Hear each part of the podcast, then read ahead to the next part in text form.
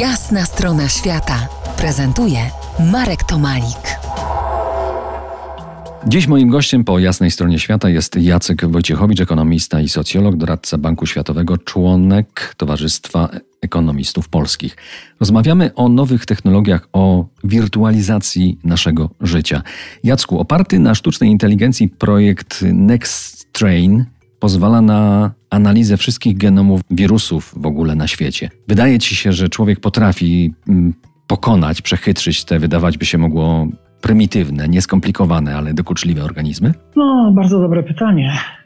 Na, na, na pewno sztuczna inteligencja i nowe technologie e, pozwalają nam dużo łatwiej wyciągać wnioski z danych, które nas otaczają. Po pierwsze, jesteśmy zalewani olbrzymią ilością danych, między innymi takich jak dane z genotypów i tak dalej jesteśmy w stanie je dużo łatwiej analizować. To oczywiście ma bardzo duże szanse, jeżeli chodzi o poprawę ochrony zdrowia, szczególnie w przypadku diagnostyki. Tutaj jest to znakomite narzędzie dla, dla naszych celów. Natomiast oczywiście pytanie jest, jak my głęboko będziemy wchodzić i co my z tymi danymi zrobimy. Bo jeżeli uzyskamy takie dane, na przykład dotyczące możliwości inżynierii genetycznej na, na naszych genach i tak dalej, do czego może to prowadzić? Kiedyś bardzo mocno obawiano się eugeniki, niestety, tak jak powiedziałem, to wszystkie nowe technologie w rękach osób nieodpowiedzialnych, osób, które nie kierują się zasadami demokratycznymi nie stosują się do praw człowieka, mogą być niebezpieczne.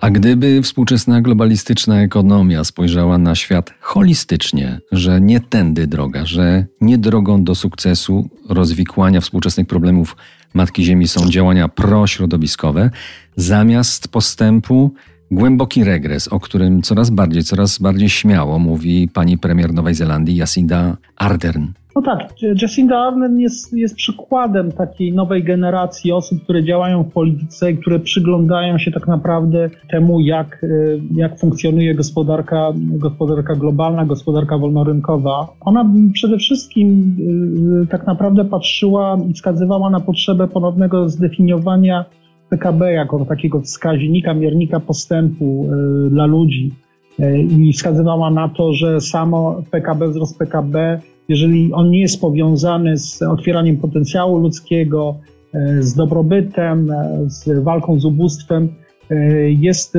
tak naprawdę mm, nie wskaźnikiem, który nam pozwala na to, żeby mierzyć postęp.